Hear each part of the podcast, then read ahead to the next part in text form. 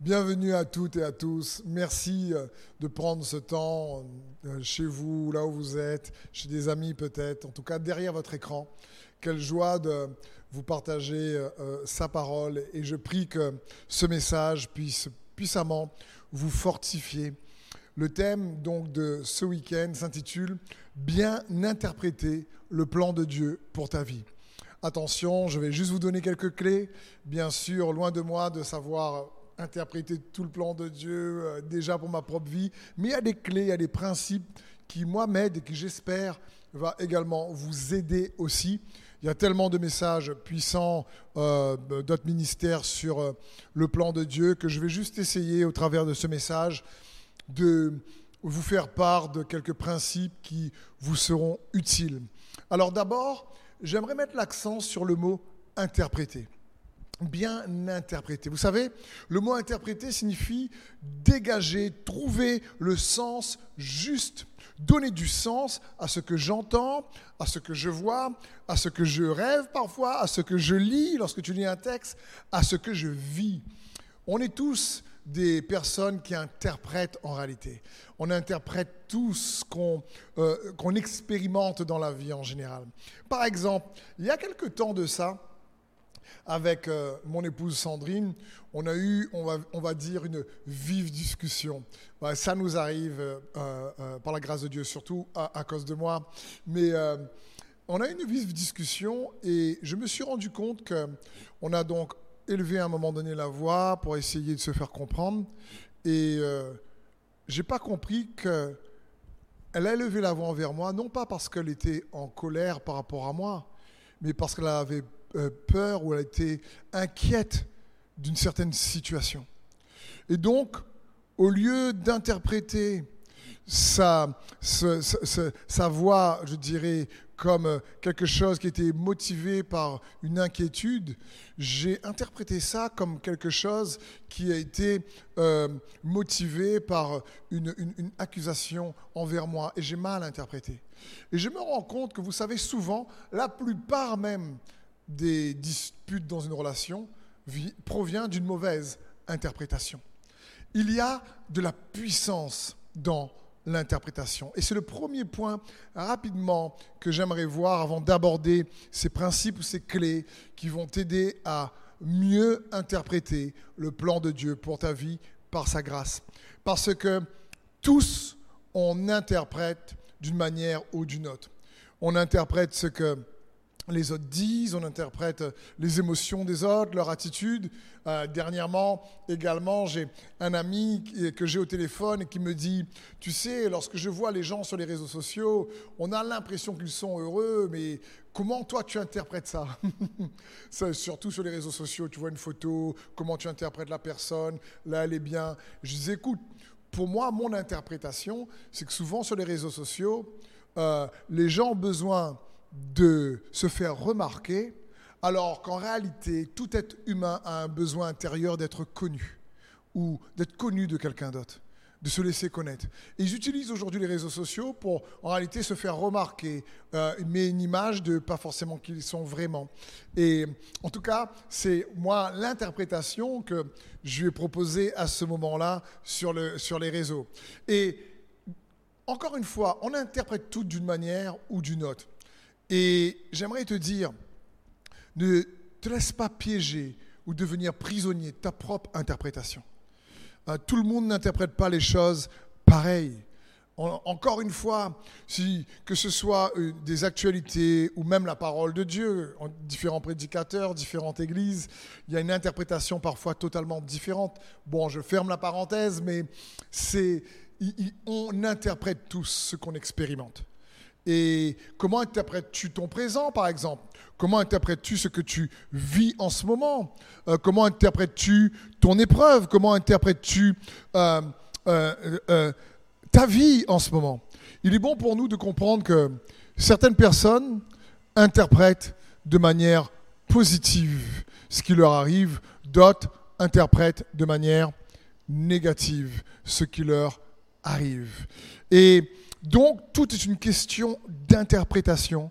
Et j'aimerais te dire que dans le plan de Dieu pour ta vie, c'est pareil. Ce que tu vis en ce moment, ce que tu as vécu, ce que tu vas vivre, il y a de la puissance dans ton interprétation.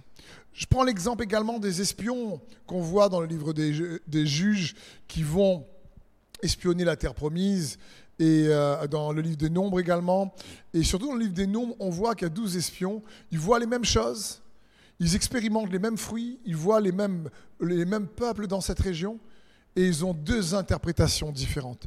10 se voient et interprètent qu'ils sont réellement faibles par rapport à l'ennemi qui est dans ce pays et deux, interprètent cette situation comme oh, Dieu avec nous. Josué Caleb dit mais euh, vraiment on va y arriver. Donc leur interprétation euh, de la même expérience est totalement différente. Donc en réalité tu interprètes beaucoup plus de choses que tu ne le crois. Et ma question encore une fois c'est ton présent en ce moment, comment tu l'interprètes? Est-ce que tu l'interprètes à la lumière ben, de ton passé uniquement, des blessures passées, des erreurs placées? Ou est-ce que tu l'interprètes à la lumière de la grâce de Dieu, de sa consolation? Euh, Est-ce que tu interprètes ton présent à la lumière de la foi, de ses promesses? Comprenez, on interprète tous en général ce que nous vivons. Ma question également, c'est comment toi interprètes-tu tes souffrances? L'apôtre Paul, lui, il interprétait ses souffrances d'une manière incroyable. Il a dit, il me semble dans les Écritures, que mes légères afflictions du moment présent produisent au-delà de toute mesure un poids éternel de gloire. Et donc l'apôtre Paul interprétait les épreuves et l'adversité qu'il traversait à la lumière de l'éternité. Il interprétait ce qu'il expérimentait de compliqué à la lumière de l'éternité. Et son interprétation ben, de ses souffrances et ses épreuves était qu'en réalité elle était productive pour produire en lui un poids de gloire éternelle. Mais quelle interprétation Et je comprends que on n'arrive pas tous, comme l'apôtre Paul, à interpréter ce que nous traversons de compliqué de cette manière. Et pourtant, il est bon de nous encourager les uns les autres à s'inspirer et à interpréter ce que nous traversons à la lumière de la vérité, de la parole de Christ Jésus. Et c'est que j'espère que ce message euh, va, euh, va faire dans votre vie, qui va être utile pour vous aider à dégager du sens, à trouver du sens juste pour découvrir le plan de Dieu pour votre vie, mieux le discerner, mieux le connaître. Et c'est le deuxième point que j'aimerais voir avec vous. Donc, quelque part, comment bien interpréter le plan de Dieu pour ma vie, c'est-à-dire comment dégager, trouver le sens juste de ce que je traverse aujourd'hui à la lumière de la parole de Dieu, de, de Dieu lui-même. Un des versets les plus connus, je crois, dans les Écritures de, chaque enfant de Dieu, c'est Jérémie 29, 11, où il est écrit, car je connais les projets, si tu préfères les plans, les pensées, que j'ai formés sur vous, dit l'Éternel. Projets de paix et non de malheur, afin de vous donner un avenir et de l'espérance. Ma question est la suivante. Dieu dit, car je connais les projets de paix que j'ai sur vous. Est-ce que toi, tu les connais? Parce que lui, il les connaît. Mais nous, on ne les connaît pas tout le temps. Car je connais, oui, Dieu connaît, mais nous, des fois, on ne le connaît pas. Et qu'est-ce qui se passe lorsque le plan que Dieu connaît sur nous ne concorde pas avec le plan que nous, on a fait pour nous? Est-ce que là, on est toujours connecté au Dieu du plan. Ah, parce que, est-ce qu'on est connecté au plan de Dieu parce qu'on reste connecté au Dieu du plan? Ou est-ce qu'on se déconnecte du Dieu du plan parce que le plan de Dieu n'est pas notre plan? Enfin bref, vous avez compris? Dieu connaît les projets qu'il a sur nous, mais nous parfois, on ne connaît pas. Et pourtant, est-ce qu'on fait toujours confiance en la personne de Dieu lui-même lorsque qu'on n'aime pas. Le plan qui est en train d'être déroulé dans notre présent, le plan qu'on est en train de vivre dans les circonstances, dans nos situations. Donc, comment faire pour que le plan de Dieu dans notre vie ait du sens lorsque cela ne concorde pas du tout avec le plan que nous on a fait pour nous? Comment faire pour euh, quelque part euh, vivre entre cet écart, un écart entre la réalité de notre expérience du moment présent est l'idéal de ses promesses ou l'idéal de son appel. Comment faire pour, à un moment donné, essayer de trouver une concordance, essayer de trouver du sens, euh, essayer de discerner, alors que souvent on ne comprend pas et que on, se retrouve ben, dans des difficultés, dans, dans des galères, parce que des fois il y a des situations dans la vie qu'on traverse tous, moi comme vous, ben, où on ne comprend pas du tout ce qui se passe. On est dans une incompréhension, on se dit mais attends, pourtant euh, ce que j'avais cru dans cette situation, c'est que je pensais que ça allait se passer comme ça, j'avais prié Dieu pour que ça se passe comme ça, et ça s'est pas passé comme ça. Là, et on est dans la déception, on est dans, dans l'affliction, on est dans l'incompréhension, on est dans la frustration, et c'est pas évident. À ce moment-là, lorsqu'il y a tout ce magma émotionnel, de pouvoir donner du sens et de reconnecter ou trouver une concordance avec le plan de Dieu dans notre vie. Et il y a une belle histoire qui va illustrer cela dans les évangiles, c'est l'histoire de Lazare, lorsque Lazare est mort avec Marie et Marthe. Et je vais juste euh, replacer un petit peu le contexte de Marie, Marthe et Lazare. Euh, Marie, Marthe et Lazare sont des amis de Jésus. Euh, c'est une famille qui a une place particulière dans le cœur de Jésus. C'est une famille qui, effectivement, euh, Jésus aime, et même si Jésus, il y a une foule qui le suit, eh ben Jésus a une intimité relationnelle avec cette famille particulière. Et Lazare, que Jésus appelle son ami, qui est l'ami du Seigneur, euh, est malade.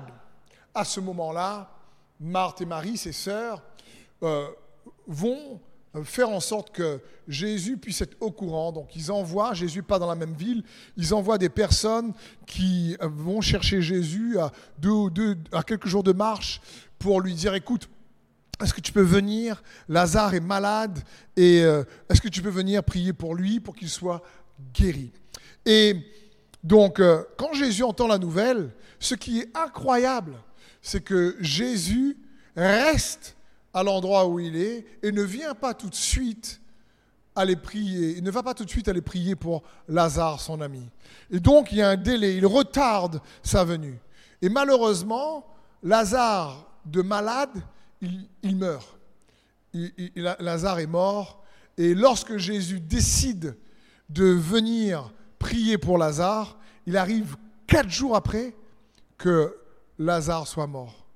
Et quand il arrive, Marthe et Marie, vous pouvez lire cette histoire dans Jean 11, sont bien sûr dans l'affliction, dans la déception, dans, l'incompréhension, mais ils ont dû se dire, mais pourquoi il a tardé? Franchement, il aurait pu être là, et il aurait, il aurait été guéri, maintenant il est mort, et, vraiment, elles sont dans une confusion émotionnelle, et c'est compliqué pour elles à ce moment-là. Mais vous allez voir une chose, il y a dans cette histoire de Jean 11 au moins trois plans qui se mettent en évidence. Pas uniquement le plan de Dieu. Et il y a ici le plan de Marie et de Marthe. Il y a ici le plan du diable et le plan de Dieu. Et il faut comprendre la chose suivante. La mort, la maladie vient du diable. La mort, la Bible dit que le salaire du péché, c'est la mort le fait que Lazare est malade, hein, cela vient du diable, c'est une conséquence du péché et la maladie. Le plan ici du diable, c'est d'affecter Lazare et sa famille. Le plan de Marie et de Marthe, c'est que Jésus vienne pour qu'il guérisse Lazare. Mais le plan de Dieu, de Jésus-Christ à ce moment-là, lui est différent. Jésus attend parce qu'il voulait que quelque chose de particulier se, produise. Il ne voulait pas guérir Lazare, il voulait ressusciter Lazare. Pourquoi? Parce que la résurrection de Lazare allait produire dans le cœur des chefs religieux une telle inquiétude, une telle jalousie, une telle crainte, une telle peur, que ça allait déclencher dans leur stratégie une haine contre Jésus afin qu'ils puissent trouver un plan pour le tuer. Donc la résurrection de Lazare fait totalement partie du plan de Dieu pour activer le plan, la destinée, l'appel de Jésus le Christ qui est l'agneau immolé avant la fondation du monde. Jésus est venu pour mourir et la résurrection de Lazare est venue activer cela. Et on voit cela dans Jean 11 au verset 46. Il est écrit, après la résurrection de Lazare, quelques-uns cependant s'en allèrent trouver les pharisiens et leur apportèrent ce que Jésus avait fait. Alors les chefs des prêtres et les pharisiens convoquèrent le grand conseil. Qu'allons-nous faire disent-ils? Cet homme accomplit trop de signes miraculeux. Si nous le laissons faire de la sorte, tout le monde va croire en lui. Alors les Romains viendront et détruiront notre temple et notre nation. L'un d'eux, qui s'appelait Caïphe et qui était grand prêtre cette année-là, prit la parole. Vous n'y entendez rien, leur dit-il. Vous ne voyez pas qu'il est dans notre intérêt qu'un seul homme meure pour le peuple, pour que la nation ne disparaisse pas tout entière Or, ce qu'il disait là ne venait pas de lui, mais il était grand prêtre cette année-là, et c'est en cette qualité qu'il déclara, sous l'inspiration de Dieu, qu'il fallait que Jésus meure pour son peuple. Waouh On voit bien ici que Jésus, Dieu, était en train d'activer son plan. Le diable avait un plan. Marie et Marthe avaient aussi, elles avaient un plan. Mais Dieu avait un plan. Le diable voulait détruire, voler, amener la maladie et faire mourir. Marie et Marthe voulaient la guérison, bien sûr, de leur bien-aimé. Mais Jésus, lui, il voulait la résurrection de son ami. Parce qu'il savait que ce signe miraculeux allait activer dans le cœur des décideurs religieux de l'époque une jalousie qui allait enclencher réellement la destinée pour laquelle il était venu sur cette terre, qu'il allait être crucifié pour ressusciter, mourir pour euh, revenir à la vie. Et c'est juste incroyable de comprendre ces choses-là. Il y a trois plans au minimum qu'on voit ici. Et Dieu n'est jamais en manque de plan ou de stratégie dans ta vie. Sauf que on ne le comprend pas forcément sur le coup. Parce que ici, euh, Marie et Marthe, elles ont fait leur plan, elles sont là en train de prévoir que Jésus doit intervenir et il ne vient pas. Et le temps que Dieu lui-même active son plan, qui ressuscite Lazare, pour que les chefs religieux ensuite décident de comment le faire mourir, eh bien il y a quand même des jours qui passent. Et pendant ce délai, ben Marie, Marthe sont dans l'incompréhension. Elles sont dans l'affliction. Elles sont dans la déception. Et pourtant, il est bon de, dans ce temps-là comme elles, de malgré tout garder confiance en lui. Parce qu'il a un plan qui déplace notre plan. Ses pensées sont au-dessus de nos pensées, nous dit la parole de Dieu. Et Marie et Marthe étaient ignorantes de ce que Jésus allait faire, la résurrection. Elles ne savaient pas que Jésus, lui, voulait activer sa destinée auprès des chefs religieux de l'époque, Caïphe ici. Elles ne savaient pas ça. Et des fois, nous non plus, on ne sait pas qu'on est pendant ces deux ou trois jours d'incompréhension, quatre jours, une saison, des mois, des années pour certains. Tu dis, mais qu'est-ce qui se passe? Mais Dieu n'est pas en manque de plan ou de stratégie pour te délivrer. Il faut juste qu'on puisse comprendre la chose suivante. Parfois, Dieu ne stoppe pas les plans de l'ennemi, mais il les utilise pour la gloire de, son nom.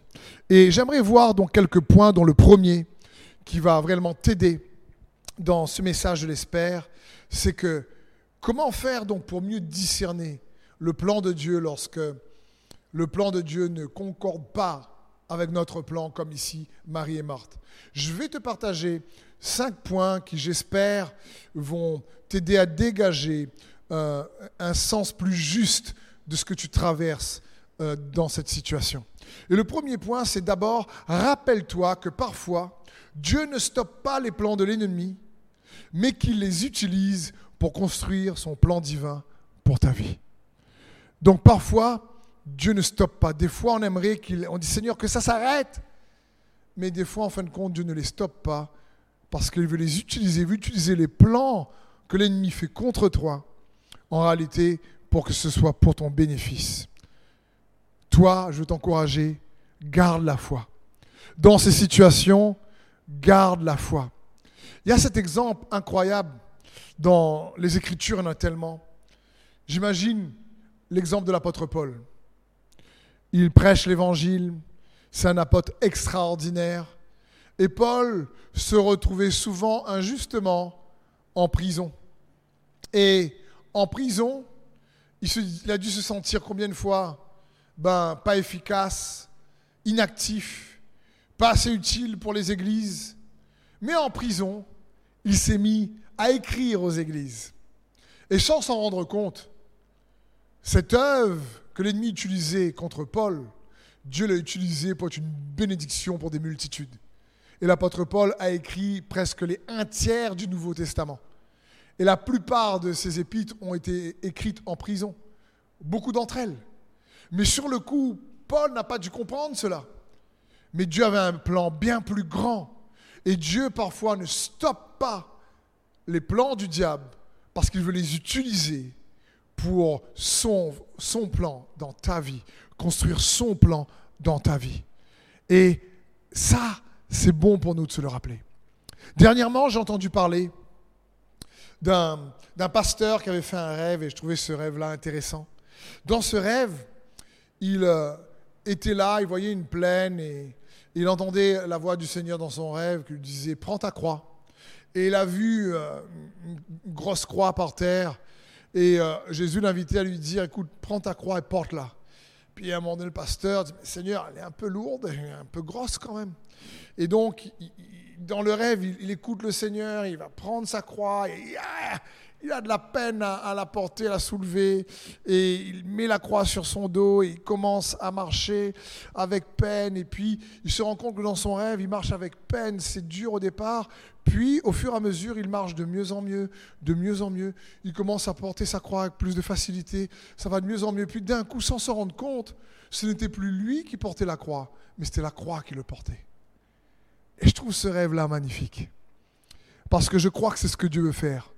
Prends ton lit et marche, comme Jésus dira au paralytique. Le paralytique, son lit l'a porté pendant longtemps. Mais ensuite, c'est lui qui porte son lit. Parfois, tu as des peines qui sont difficiles, tu as des saisons d'incompréhension, tu ne comprends pas qu'est-ce que Dieu veut faire. Mais en réalité, Dieu va utiliser cette saison-là comme un turbo pour te propulser. Et c'est ce que Dieu veut faire ce qu'il a fait dans l'exemple de l'apôtre Paul. C'est ce qu'il a fait pour Lazare. Non seulement Lazare, au lieu de s'attendre à une guérison, ils ont une résurrection, bien plus qu'une guérison. Mais en plus, Dieu a entremêlé euh, son plan au plan de Lazare. C'est-à-dire qu'il a fait en sorte que son histoire soit fusionnée avec l'histoire de Lazare. C'est juste magnifique et c'est le cœur de Dieu. Donc rappelle-toi que parfois Dieu n'utilise pas, ne stoppe pas le plan du diable parce qu'il il a un, un plan bien plus grand pour toi. Il veut utiliser les plans du diable en ta faveur. Le deuxième point, rappelle-toi que parfois Dieu ne stoppe pas les plans de l'ennemi, mais les utilise pour que tu puisses participer à sa gloire. Dieu les utilise pour que tu puisses participer à sa gloire. Oui, mon frère, ma soeur, comme toi, j'aimerais parfois que Dieu arrête les plans de l'ennemi. Il, il le fait parfois, gloire à Dieu, mais parfois il ne le fait pas. Et quand il ne le fait pas, j'aimerais que tu puisses croire que s'il ne le fait pas, c'est parce qu'il a un plus grand objectif pour toi derrière, qu'il va les utiliser pour que tu puisses participer à sa gloire. Dans 2 Pierre 1, 4, il est écrit, celle-ci parle des promesses de Dieu, nous assure les plus grandes et les plus précieuses promesses. Ainsi, grâce à elles, les promesses, vous pouvez fuir la corruption qui existe dans le monde par la convoitise et devenir participant de la nature divine. Waouh Participant de la nature divine. Et Dieu veut que tu sois un participant, ça parle qu'il veut que sa force soit ta force, sa paix soit ta paix, sa joie soit ta joie. Il veut que son espérance soit ton espérance. C'est possible. Il veut, il nous a donné ses promesses pour qu'on devienne des participants, que le Christ qui est en nous eh ben, se manifeste au travers de nous. J'aime dire que ce que Jésus est pour toi, c'est ce qu'il est en toi, et c'est ce qu'il est en toi, c'est ce qu'il sera au travers de toi. Et si Jésus est en toi, le Jésus victorieux, puissant, le Seigneur des Seigneurs, le Roi des Rois, celui qui pourvoit, celui qui console, celui qui est victorieux, eh ben, il va te faire, il va faire en sorte que tu puisses participer à sa nature divine. Et c'est ce que Dieu veut pour nous. C'est pour ça que des fois, Dieu ne stoppe pas les plans de l'ennemi. Il veut les utiliser pour que tu puisses participer à sa gloire. C'est aussi un peu dans ce sens qu'il y a ce verset connu lorsqu'il est écrit, mais que le faible dise, je suis fort. Que le faible dise, je suis fort. Pourquoi? Parce que je vous ai parlé tout à l'heure de ces trois plans. Du plan du diable, de ton propre plan et du plan de Dieu. Et quand Dieu ne stoppe pas les plans du diable et que toi aussi tu fais ton propre plan, eh ben, et qu'on ne voit pas le plan de Dieu, sache que si tu gardes confiance, le plan de Dieu va prévaloir toujours. Le plan de Dieu sera celui qui aura le dernier mot dans ta vie. C'est ce verset connu également de Romains 8, 28. Toute chose concourt au bien de ceux qui aiment Dieu et de ceux qui marchent selon son plan parfait. Et c'est ce que j'aimerais réellement enraciner dans, ton cœur, que tu puisses le recevoir pleinement. De toute façon, vous savez, euh, euh, mes chers amis, comprenez bien, ceci. Pourquoi Dieu ne nous montre pas toutes les images des difficultés que nous allons traverser? Pour deux raisons principales. Premièrement, parce qu'il ne veut pas qu'on se décourage en voyant certaines difficultés, parce qu'on va se dire, ben non, laisse tomber, je préfère rester là où je suis. Et Deuxièmement, souvent, l'adversité qu'on traverse, ça ne fait pas partie de ses plans, c'est le plan du diable. Et il ne veut pas que tu aies peur du plan du diable. Tout simplement. Il veut que te montrer que c'est ses plans à lui qui vont prévaloir. C'est pour ça que quand il euh, parle euh, au peuple dans le désert de la terre promise, il parle du pays où coule le lait et le miel. Il parle d'un pays abondant. Il dit, mais alors j'ai un plan pour vous. Waouh j'ai des projets de paix et non de malheur. Et puis, il ne parle pas du tout des géants. Il ne parle pas du tout des batailles. Il ne parle pas du tout des défaites. Il ne fait même pas allusion à ça. Parce que Dieu est pleinement confiant que le plan, les projets de paix et non de malheur qu'il a prévus dans ta vie, si tu gardes la foi, vont prévaloir. Et il ne veut pas que la connaissance du plan de l'ennemi contre ta vie te stoppe, te freine. Il veut que tu sois et que tu restes conscient par la foi de ses plans pour ta vie à toi. C'est dans ce sens que, le faible dit je suis fort. Dans le sens où quand l'ennemi attaque, là, les saisons sont difficiles, on, on a notre propre plan comme Marie et Marthe, on ne comprend pas, on est dans la frustration, on est dans l'incompréhension. Oui, c'est pas évident à ce moment. Mais à ce moment-là, tu es faible. Mais si tu gardes confiance en lui, les plans de Dieu vont prévaloir. Tu vas participer à sa gloire. Et alors, tu, seras en train de t'écrier que le faible dise, je suis fort en Christ. Troisième point, rappelle-toi que parfois, Dieu ne stoppe pas les plans de l'ennemi, mais les utilise pour réveiller le nouveau toi le nouveau toi en Jésus-Christ. La Bible dit que celui qui est en Christ est une nouvelle créature. Les choses anciennes sont passées, toutes choses sont redevenues nouvelles. Mais il y a un nouveau toi en Jésus-Christ que tu connais pas quand tu arrives dans le Seigneur. Tu dois découvrir. Moi, je ne savais pas, par exemple, que je pouvais prêcher sa parole, être pasteur. Et Dieu a dû me faire traverser des saisons, des difficultés pour euh, arriver à ce que je puisse découvrir cela. Je connais l'histoire également d'un pasteur qui euh, euh, euh, réellement servait son père qui était pasteur au niveau de la technique pendant des années. Et un jour, son père est mort. Mais lui, il n'était pas vraiment un prédicateur. Et il était dans une grande peine, une grande déception. Et à la mort de son papa, eh ben, il, il s'est senti poussé par Dieu pour prendre le, leadership de l'Église et devenir pasteur, et tout le monde était d'accord, avait reçu aussi cela. Mais, mais franchement, euh, il, ne, ressentait pas émotionnellement qu'il était capable. Et cette situation difficile l'a poussé à découvrir le nouveau lui en Christ. Et il est devenu un pasteur vraiment, qui est une grande bénédiction pour beaucoup. Et son papa a eu un successeur au travers de son fils qui ne savait même pas, pendant qu'il était sur terre, il doit regarder cela du ciel. Parce qu'ils n'avaient pas prévu, ils n'avaient pas prévu de faire comme ça. Mais Dieu n'a pas stoppé l'épreuve ici, n'a pas stoppé le plan de l'ennemi qui avait amené la mort soudaine dans la vie de son papa. Mais Dieu utilisait les plans de l'ennemi pour révéler le nouveau lui. Et souvent Dieu le fait. Tu sais quoi? Écoute bien ceci, comme David et Goliath. Dieu parfois veut utiliser Goliath pour promouvoir David. Dieu veut utiliser Goliath pour promouvoir David. Dieu emmène le géant Goliath et le petit David qui arrive au même moment pour livrer le repas à ses frères. Mais c'est à ce moment-là que Dieu révèle David au roi Saül et à l'armée d'Israël. Et parfois, donc, Dieu utilise ton Goliath. C'est quoi ton Goliath en ce moment?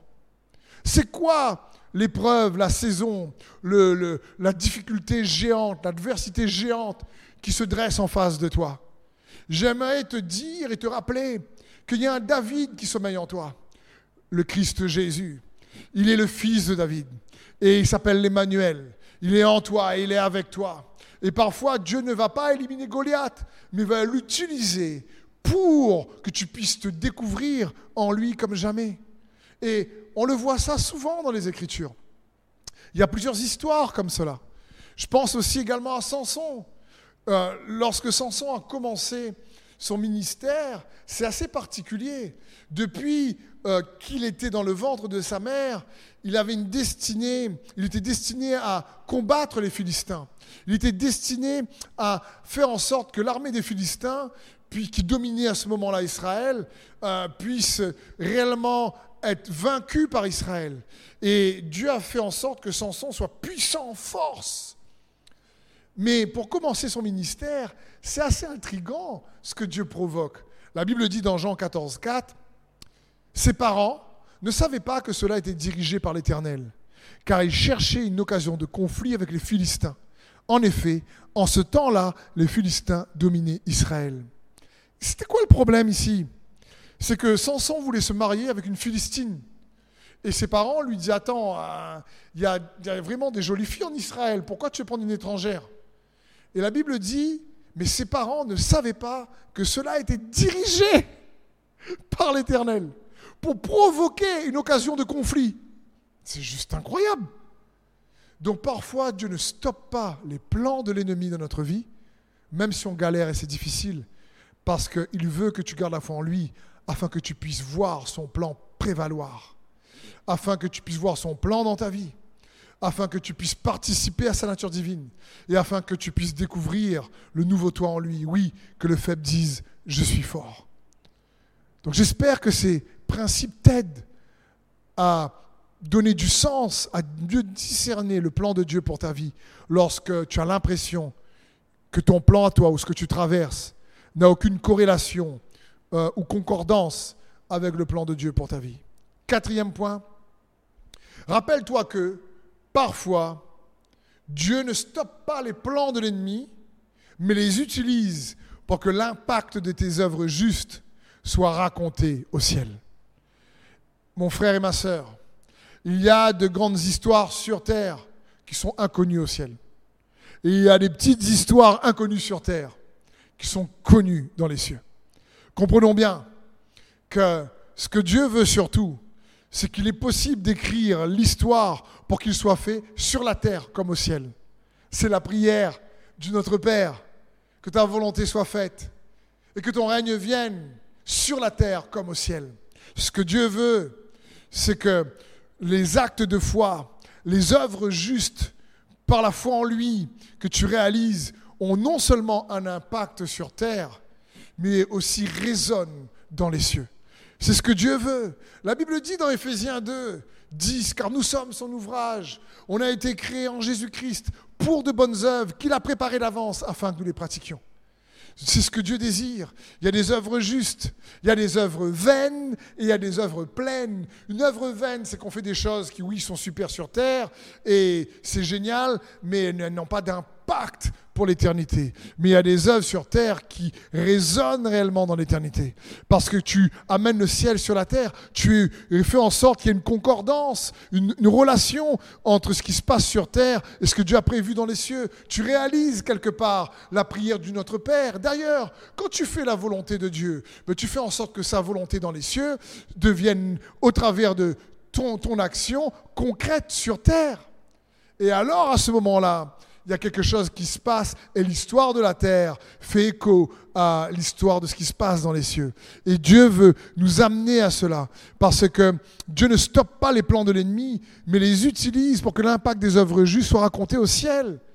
Ça me fait penser également à, à ce passage dans Acte 19, lorsque euh, les fils de Séva essaient de euh, chasser un démon d'une personne, et le malin, l'esprit malin, verset 15, répond, Je connais Jésus, et je sais qui est Paul, mais vous, qui êtes-vous? Waouh Je veux dire, tu vois ici que la réputation de l'apôtre Paul était racontée en enfer. Je veux dire, frères et sœurs, il y, a, il y a ce qui se passe sur terre, c'est comme, je, pense, ah, je caricature, d'accord, mais comme des séries Netflix pour les anges.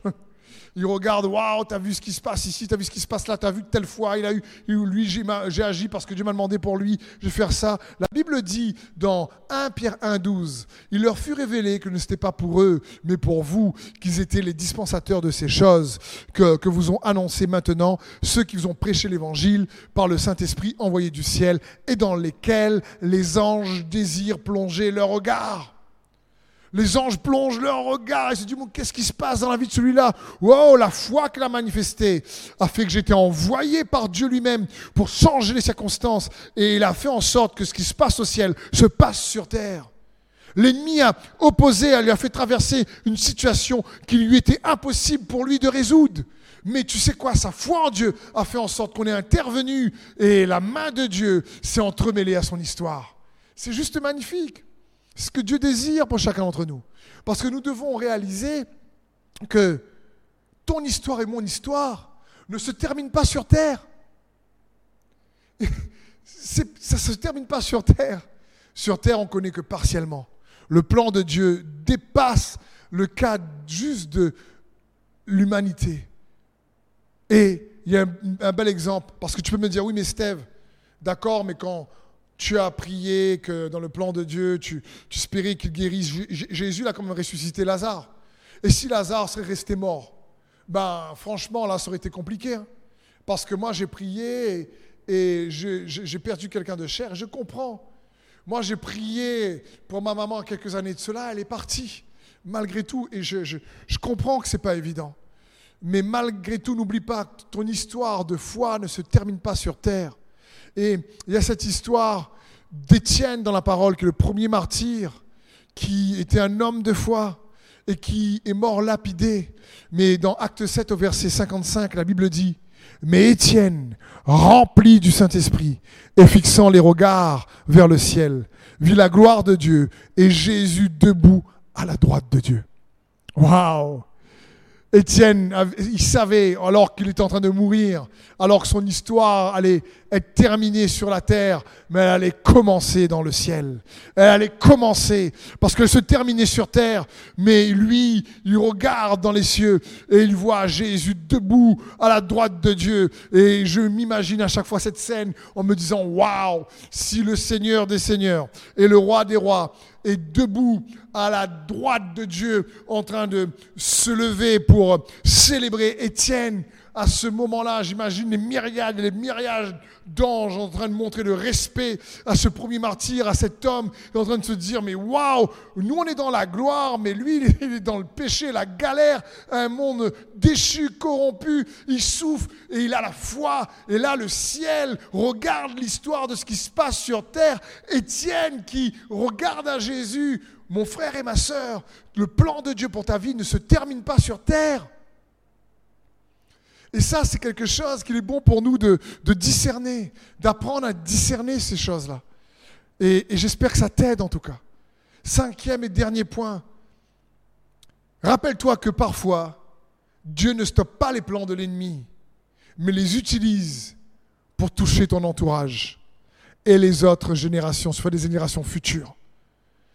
Parfois, Dieu, oui, encore une fois, quand tu pries, il fait ce que tu demandes, et parfois il ne le fait pas parce qu'il a un plus grand plan derrière. À chaque fois que Dieu ne le fait pas, aie confiance en lui. C'est qu'il a un plus grand plan derrière pour toi, mon frère et ma sœur. Un plan qui ne se termine pas sur cette terre parfois, mais qui se poursuit dans les cieux. Et qui se poursuit pas uniquement dans les cieux, mais qui aussi peut avoir un écho dans ton entourage, dans ta famille, des bénéfices dans ta famille et dans ton entourage. Et même plus dans les générations futures quand tu gardes la foi dans le plan de Dieu. Tu ne te bats pas uniquement pour toi, ta famille ou ton couple, tes enfants. Tu te bats pour tes enfants, les enfants de tes enfants. C'est ce qu'il nous faut nous rappeler. Et il y a cette histoire d'Abraham, comme vous le savez, qui est, appelé dans les Écritures le père de la foi. Et Abraham euh, a attendu, il a espéré contre toute espérance, il a attendu le fils de la promesse. Mais en attendant, sous le conseil de sa femme Sarah, euh, il a fait un enfant par la force de la chair, sa propre volonté, qu'ils ont appelé Ismaël, avec la servante de Sarah. Et il fut un temps où Sarah lui dit chasse la femme et, son enfant, parce que euh, l'enfant de la promesse Isaac est arrivé, et Dieu lui dit, écoute ce que ta femme dit, chasse cet enfant, je prendrai soin de lui, t'inquiète pas, mais euh, l'enfant de, de la promesse, c'est Isaac. Et Ismaël est comme une sorte, excusez-moi, mais un peu d'erreur de parcours, je dirais. C'est, c'est la force de la chair. C'est pas la force de la foi. C'est pas le plan de Dieu quelque part. C'est le, plan de l'homme euh, à ce moment-là. Et pourtant, quelques années après, lorsque Isaac donne naissance à Jacob et Esaü, et Jacob donne naissance à ses douze enfants, au patriarche. Le dernier, le petit frère Joseph, l'avant-dernier, il y a Benjamin qui arrive après, est vendu par ses frères. Et lorsqu'il est vendu, il y a quelque chose d'intéressant qui se passe. Ses frères étaient jaloux de lui, veulent le vendre en tant qu'esclave. Et la Bible dit, dans Genèse 37, 28, au passage des marchands madianites, ils tirèrent et firent remonter Joseph hors de la citerne. Et ils le vendirent pour 26 cycles d'argent aux Ismaélites qui l'emmenèrent en Égypte. Wow Voyez, d'un plan totalement humain, Ismaël, eh ben Dieu s'est servi des Ismaélites pour sauver Joseph. Dieu a un plan qui dépasse notre temps et notre génération. Dieu, lorsque tu te rappelles qu'il est capable d'utiliser ce que tu fais aujourd'hui pour bénir des générations demain. Ici, sur une erreur d'Abraham, qui est malgré tout le père de la foi, eh bien les Ismaélites sont ceux qui sont passés au, même moment par hasard, lorsque les frères de Joseph voulaient le vendre, pour pouvoir réellement récupérer Joseph et l'emmener en Égypte. Et d'ailleurs, Joseph lui-même, il est celui qui en gardant la foi, il n'a pas dû comprendre le plan de Dieu. Lorsque ses frères l'ont vendu, séparé de son papa, séparé de sa maman, séparé de ses frères, lui qui était le petit préféré. Mais à ce moment-là, il va dans un pays qu'il ne connaît pas, servir un, chef qu'il ne connaît pas, une culture qu'il ne connaît pas. Et pourtant, Joseph, à ce moment-là, il était en train de faire le plan de Dieu, mais il n'a pas du tout comprendre. On les plans que Joseph avait, on les plans que cette fois-ci les frères de Joseph avaient en les plans de l'ennemi qui a utilisé les frères de Joseph pour détruire Joseph, eh bien le plan de Dieu a prévalu.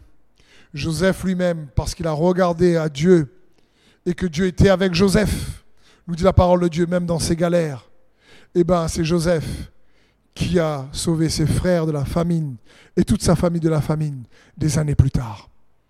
Donc rappelle-toi que parfois si Dieu ne stoppe pas les plans de l'ennemi, c'est parce qu'il veut les utiliser pour toucher ton entourage et les générations futures.